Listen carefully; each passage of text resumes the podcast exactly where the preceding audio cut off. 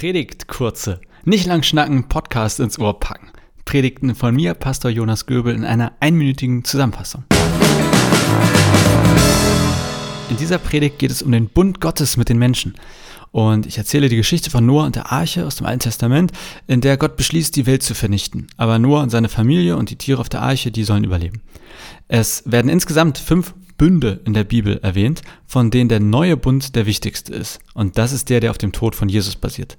Der neue Bund fordert keine Handlung von den Menschen, sondern basiert auf dem, was Gott bereits getan hat. In jedem Abendmahl wird als Erinnerungsfeier an diesen neuen Bund erinnert.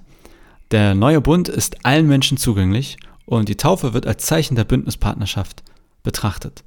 Und ich betone, dass der Deal mit Gott bedeutet, dieser Bund mit Gott, dass man sein Leben mit Gott leben kann, ohne etwas tun zu müssen. Dieser Bund bietet Unterstützung, Vergebung und Gemeinschaft. Ein Bund mit Gott, der erfordert auch Vertrauen und Beziehungspflege. Und es geht am Ende da um eine Art Einladung, das Abendmahl, was wir dann im Anschluss der Predigt gefeiert haben, bewusst als Feier des Bundes mit Gott zu genießen, unabhängig von individuellen Gedanken oder Überzeugungen. Also der ultimative Gottesdeal, den können wir im Abendmahl immer wieder feiern und erneuern. Die gesamte Predigt trägt den Titel Der ultimative Gottesdeal. Du findest sie in meinem Predigt-Podcast einfach nach Predigten Jonas Göbel suchen.